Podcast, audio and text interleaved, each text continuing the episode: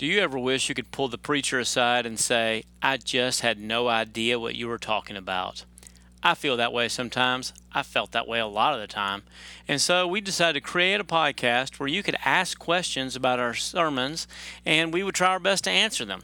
Don't let us get away with that kind of stuff. If you don't understand what we're saying, tell us that, and we'll try to say it better. My name is Ricky Jones. This is from River Oaks Presbyterian Church in Tulsa. We call this podcast From Sunday Till Monday, I'm trying to make the sermons we preach on Sunday uh, practical on Monday. So we hope you enjoy listening. We're going to answer some questions that you sent in about yesterday's sermon. Uh, yesterday I preached on the, God's law, why we should keep it, how we should keep it, and specifically about taking the Lord's name in vain and how we honor the Sabbath day and keep it holy. Two things that we don't talk about a lot. So if you have more questions, send those in. I hope this conversation is helpful to you. Let's go!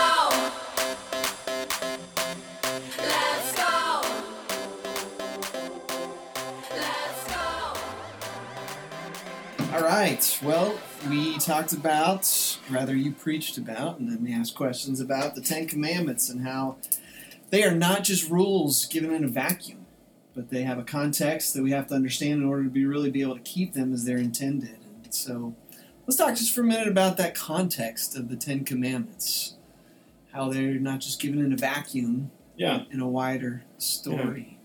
Yeah, yeah, you know, I think the most important, the, the very key thing to know about the Ten Commandments is that they are given from God to His people. We're not trying to become part of His people. We're not trying to come, become saved by keeping the commandments. We're already in His family. He says, uh, you know, in the prologue, He says, I am the Lord, your God, who rescued you out of that, out of Egypt, out of the house of slavery. And in saying that, you know, He's already said, Um, you're mine. I'm, I've already bound myself to you, and I have already saved you. You're, you're my children, who uh, I have already redeemed. And so these laws are. It's not a way for us to kind of earn salvation or earn approval, but it's His directions on how to live now that we have been saved. Um, and, and that's just so important. You know, you can't. You can't put a price on the motivation. The motivation flows out of our salvation, out of our adoption, out of the grace that God has given us. And it's not uh, it's not just a bunch of arbitrary rules when you understand that. I think. What do you think? Yeah, I agree. I think it followed the Ten Commandments that come out of that story of salvation in the Exodus. And then we see that story. The Exodus is really the foreshadowing of the gospel story in Jesus, who came to rescue us from our slavery and then to reinforce the law. Um, and in the New Testament, we see the same pattern as Ten Commandments. It's not do all this stuff and then you'll be saved. But no, Jesus came, He did all the work to save you. And now this is the way you get to live. And I would say the New Testament is, is really built on the foundation of the Old Testament law and the yeah. Ten Commandments. So, absolutely, yeah. And And really, it all goes back to creation. This is how God created us to function. And um, you know, Martin Luther says you can't you can't keep any of the commandments if you break the first one. That um, he, if the Lord is not our God, then we're going to end up breaking all the commandments. Mm-hmm. Um, but if He is our God, then it makes sense why we. This is these are the rules of how you would love Him. And this is how, what it looks like to love each other. Uh, you know, I had a great experience one time. I was doing a conference for college students, and a, a Muslim kid had come, and he had never heard the gospel before. Mm. And um, we were talking about the law, and I'd said in one of my sermons that the law is fulfilled, the entirety of the Ten Commandments, the entirety of God's law is fulfilled by loving each other. And he could not understand that. And we talked for a few minutes, and I said, well, if you love somebody, you're going to steal from them? And this, his his eyes just lit up. He's like, oh, my gosh, you're right. I can't love from some, someone and steal from them. I can't love someone and steal their wife. I can't. You know, and it, it just all just totally made sense to him all of a sudden. And uh, that was that was a fun moment for me. It's always fun to kind of see that really hit home with somebody. Yeah, that's great. So you talked about the, the context, um, with the historical context of the Ten Commandments, but also the gospel context. And then um, what we really look like, we looked at in the sermon was the what we call the first table of the yeah, law. Yeah. One way of thinking about the Ten Commandments is in two parts. So the first four commandments are really about our relationship with God. Mm-hmm. And then the five to ten, the, the next six are really about, okay, then flowing out of our relationship with God, how mm-hmm. now do we have a relationship yeah. with one another? And there's a really cool, I love studying it because, you know, there in that fourth commandment is the perfect transition. It starts out, honor the Lord's day, keep it holy. And he immediately in that commandment starts talking about not only is it for you, but it's for the way you treat your family, the way you treat your servants. And so it, it's that perfect transition from how we love God and worship him to how we love our neighbor. So. Yeah. Well, good. Okay, well, let's jump into some questions. Yeah. Uh, yeah, this got... is, it's generated more questions than I expected, and they were way harder than I expected. Oh, yeah. Oh, yeah. We got some, we got some pretty smart people. That's fun. So it's good. All right. Uh, first question is, is the Sabbath Saturday or Sunday? Yeah. Um, well, Jonathan, you know what our standards say. Uh, in the P C A, we, we, we submit to the Westminster Confession, which says it is Sunday. And uh, that was a transition uh, because of the work of Christ. He made making, uh, since he was raised on the first day of the week, and the Bible is very clear about that, it immediately became the tradition of the apostles to gather together on the first day of the week. You can see that through Acts, and uh, they began to call that the Lord's Day. And um, and we're told, you know, John tells us that he was in. in meditation and prayer on the Lord's Day when he had his vision of Revelation. So it soon became a you know their tradition to meet together for worship on the Lord's Day. And so that is ideally the Christian Sabbath. Mm-hmm. Um, and I think that's when, if at all possible, we should keep it because it's necessary to do it together. That communal uh, element of coming together to worship is necessary, so there has to be some agreement on it, and so uh, it, it is Sunday. Now, you know, I think the personally the only way I've found it possible to keep the Sabbath uh, regularly in my life was to celebrate it from Saturday night till Sunday night. So I started doing that when I was a college student, yeah. and I'd get all my studying and stuff done on Sunday mo- Saturday morning. Actually, that's I was very, very Jewish weird. Of you. I was very weird. I was very odd. Um, Not to call Jews off. That's not what that meant was. But I got up and studied on Saturday morning because I was always behind. Then Saturday afternoon, I'd start relaxing, totally relax Saturday night, get up, go to church on Sunday morning, be with my Christian friends on Sunday afternoon, and then there would usually be uh, some kind of Bible study or something Sunday evening. And then when that was over, I, w- I had to throw myself back into my work.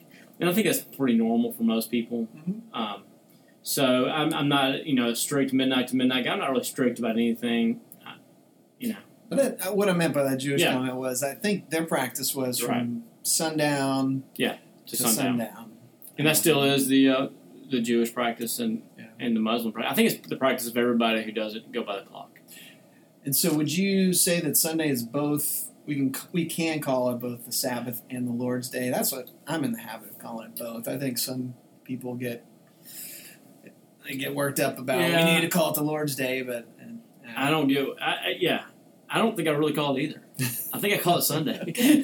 That's good. You know, and it's interesting that uh, I think God also planted a little gospel message in there mm-hmm. by changing it to Sunday, because uh, when the Sabbath used to be on Saturday, that was the seventh day of the week. Yeah, the day the they calendar look forward to. Starting yeah. on the first day and. And there's a little bit of, okay, let's work six days to get to the to the rest, to the seventh day. Mm-hmm.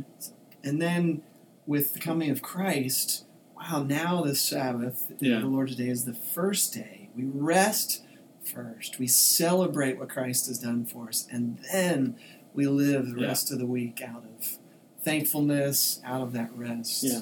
And, and I, I just think that rest element is so important. And I'm, I haven't previewed the question. It may come back around, but...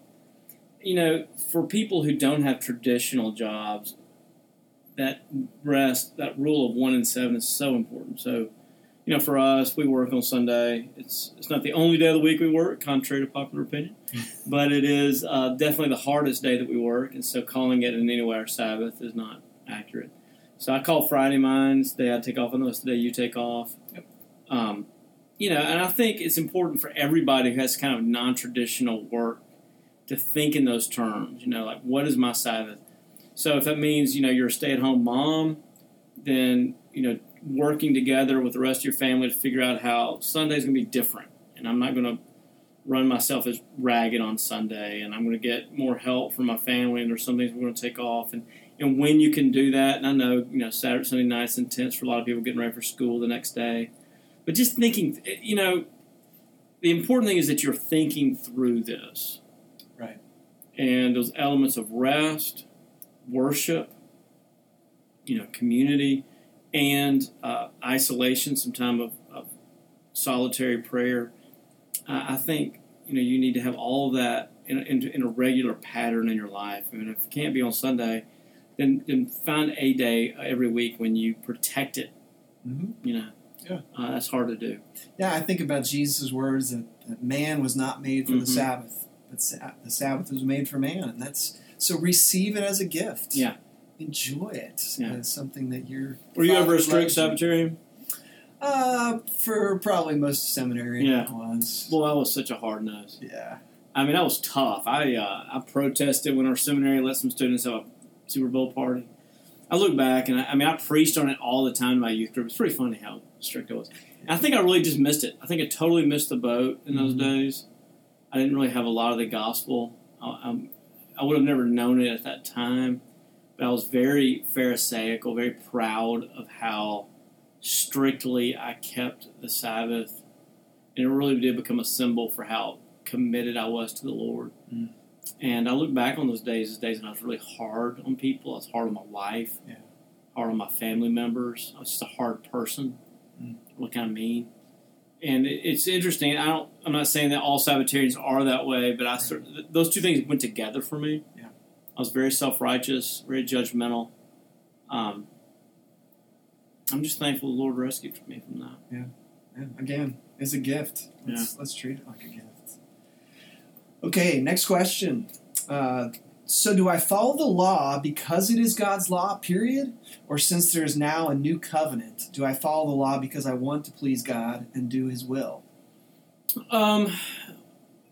Following the law is the key thing. There's all there's all kinds of reasons why I follow the law. You know, you follow it because at the end of the day, we follow the law because we trust God. And we believe that He knows more than we do, so He knows what's right for me. We believe that He loves me so much that He gave His own Son for me, so this law is not designed to hurt me. And and that's really the primary issue, is that, that we love Him. And so... following the law is how we love Him. I mean, we trust Him, right? Mm-hmm. He knows more than we do. And so, uh, you know, I, I use the example all the time of not putting water in the gasoline tank in our cars. He knows how we're designed to function, even though it feels really hard sometimes. You know, uh, greed is always a real struggle for me, and and just... you know, letting letting go of that belief that a little more money would save me, and you know, forgiving my neighbor is really hard for me. I, I got we were just talking before we started the podcast about how I can't preach until I kind of drain myself all, of all this self-righteous anger, and all that stuff is it feels wrong, but it I, I trust the Lord. He knows me, yep. and He knows that's that's what I, I need to be doing. So yeah, that's good. Yeah, there's a little bit of a false dichotomy in the question. Yeah. Right? You, we do follow the law because it's God's law. Yeah. He is our creator. He is the uh, the one who sets the rules, and we should yeah. follow it because it's God's law. But if that's all we get, then we're not right. fully understanding God's law and His yeah. will for our lives. Yeah. And so we and should even, do it because we want to please God. Yeah, both of those are in the prologue. Mm-hmm. I am the Lord. Why, why don't we follow the Ten Commandments? Because I'm the Lord and you're not. I'm the boss. I'm the boss. I created you. Be. But I'm also the Lord your God. And I'm also the Lord your God who brought you out of the land of slavery. So it's all three, um, you know, or two, however you want to divide that. Good. All right, next question. So much of what you mentioned this morning requires wisdom. Do we participate in team sports, competing on Sundays?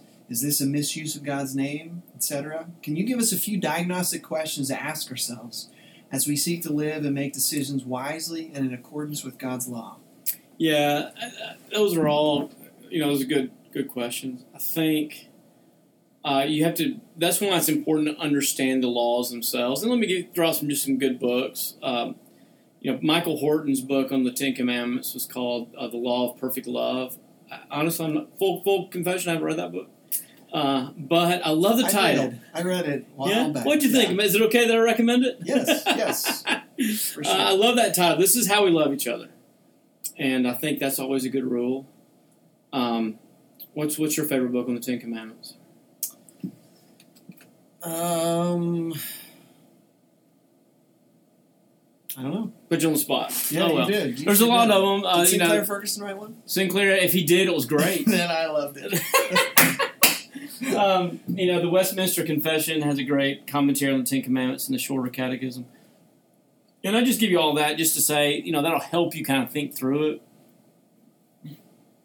For for the um, commandment not to take the Lord's name in vain, I would just ask you, whenever you see someone, especially in public, taking the Lord's name, ask yourself, are you doing this whenever you're tempted to take the Lord's name in public?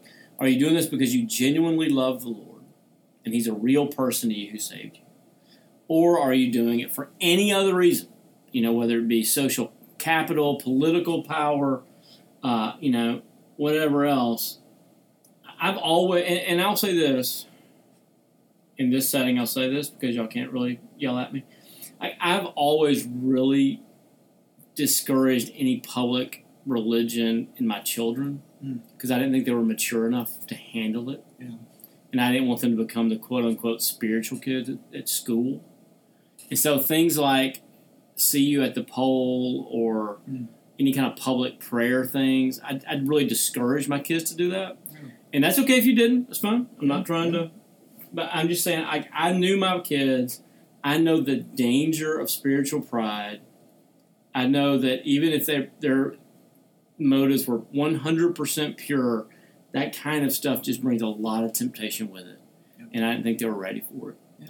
So uh, Jesus discourages public religion, and so I will too. Yeah. I'll stand by that one.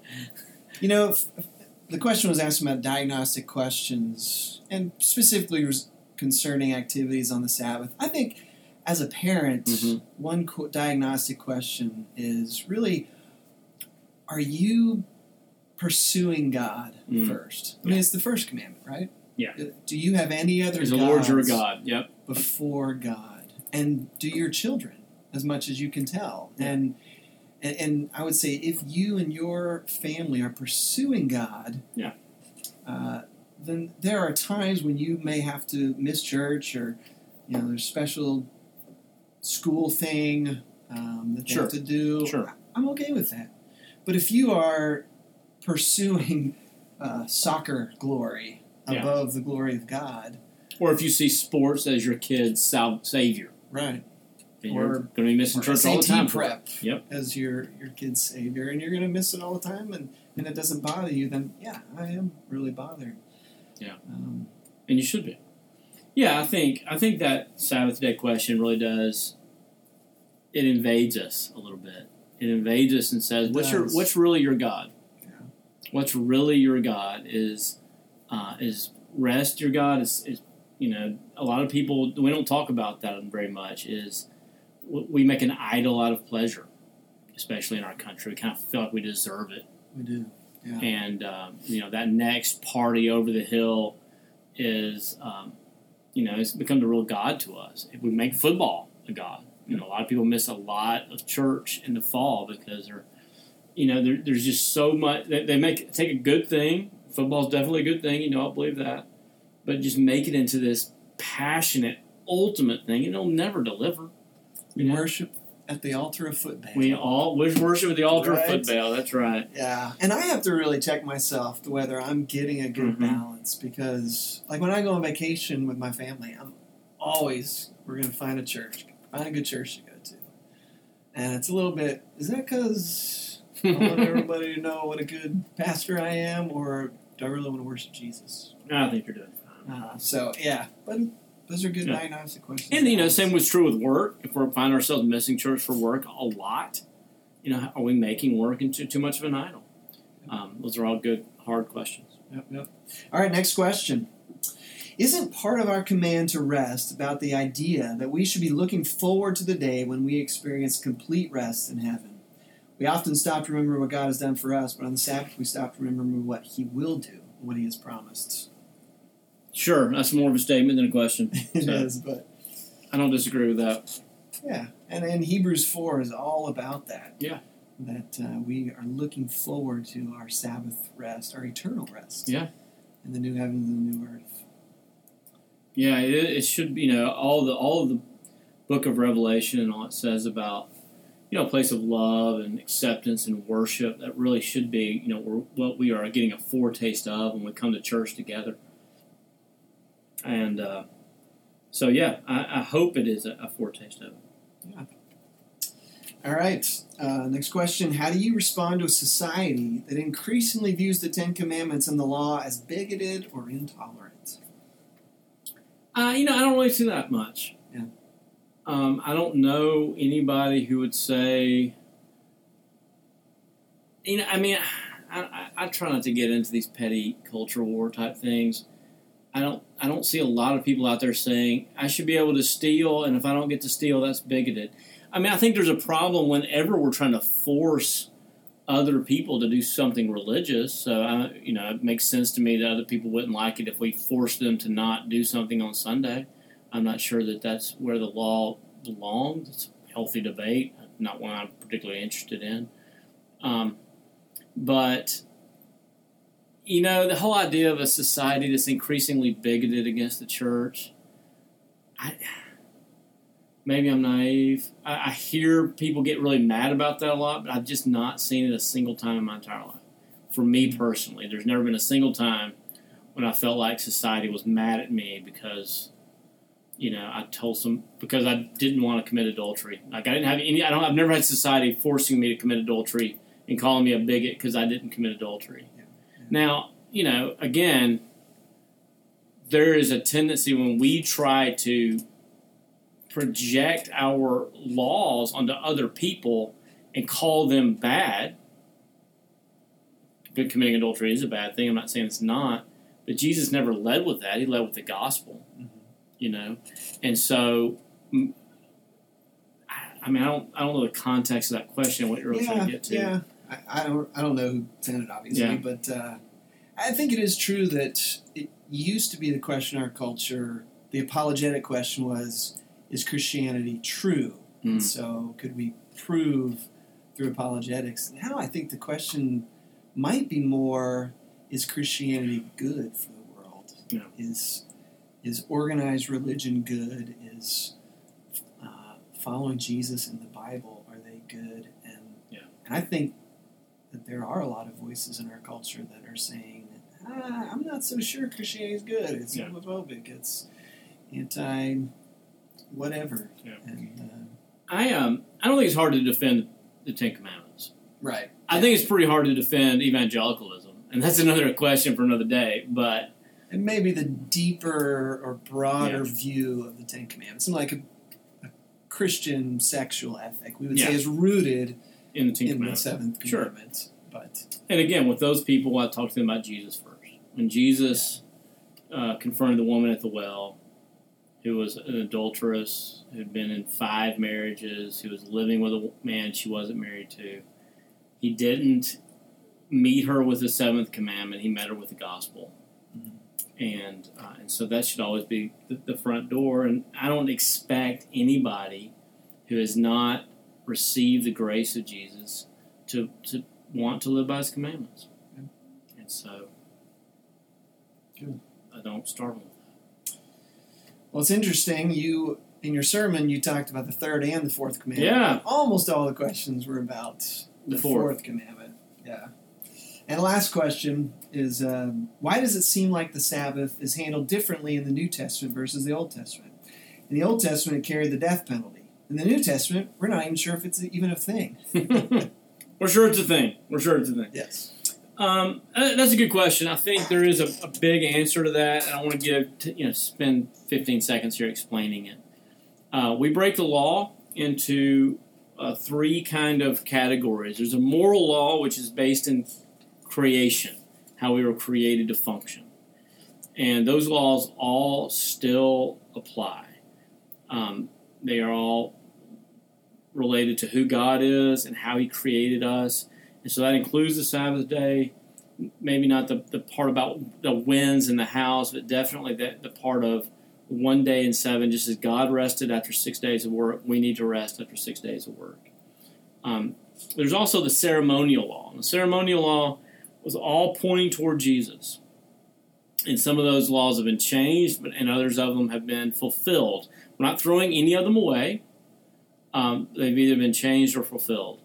And so uh, Jesus and Jesus did fulfill part of the Sabbath law. He is our Sabbath.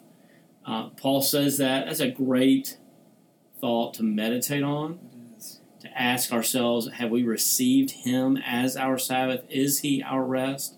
Or are we still uh, feverishly working to, to earn our identity, to, to protect and, and save ourselves? Are we... Uh, or, are, or are we resting in Him and what He's done for us? And so that is, um, you know, that's what Jesus has fulfilled. Just like we don't sacrifice animals anymore because Jesus is the final sacrifice, and we don't circumcise our firstborn, our children, our sons anymore uh, in a religious way because uh, God, Jesus has shed blood for us, and so we, we use baptism instead of circumcision. Uh, all those the, the ceremonial laws, the shedding of blood laws, the The, mar- the covenant markers, they're fulfilled in Jesus. And then the third uh, set of laws is kind of the uh, the governmental laws, and uh, those have been taken over instead of by the state, um, taken by the church. And so things that were would have required uh, a death penalty in the Old Testament uh, when God was setting up Israel as a theocracy to look like His kingdom, uh, they are now Uh, punished with excommunication. Right. So we don't stone somebody for adultery, we excommunicate them for unrepentant adultery. And um, and then, you know, the good news is that allows for repentance and for restoration. Okay. So it, that's that sounds hard. It's important to understand that. Uh, a lot of people will try to make a mockery of the Old Testament or a mockery of the law by ignoring those kind of things, and they don't want to They don't want an answer. Oh, you can't eat shellfish. Yeah, you can't eat shellfish or be killed. You know, those kind of stupid things. Those are that's not real debate. That's just making a mockery, and it's best not to answer. Scoffers just laugh and say, "Yeah, you're right," and move on. But there there is a real answer to, to the sensitive of heart. I'd love to uh, explain that more to you. There's a great book called The Shadow of Christ and the Law of Moses. If you really are interested, and you're the kind of person who just wants to throw yourself into that stuff, that's man.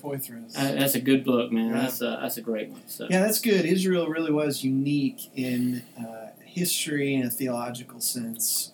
But yeah, the, the Sabbath still is. We, we need to learn from them. And I'll tell you something. I, I uh, skimmed an article the other day. It was really interesting. In the Entrepreneur magazine, it was about Chick-fil-A. Mm-hmm.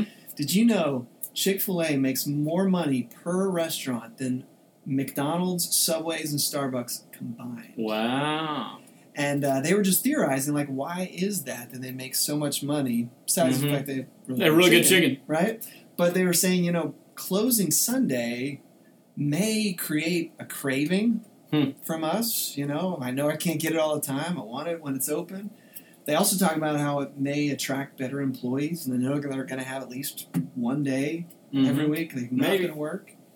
And it, they theorize it also makes customers appreciate the, the company's mindfulness. So I thought that was just really interesting. Yeah. Here's a company that, that abides by the Sabbath and does not make their employees work, and, and they are flourishing. They're now, doing fine. They're printing money. Doesn't mean that, yeah. If they had bad chicken. If they had bad they chicken, would, it wouldn't work out. Not, um, but it would not work. But Well, there's a lot of, you know, there's a lot of uh, interesting studies about the relationship between productivity and, and a day off. Harvard Business Review has a writer whose name I'm just not going to be able to grab.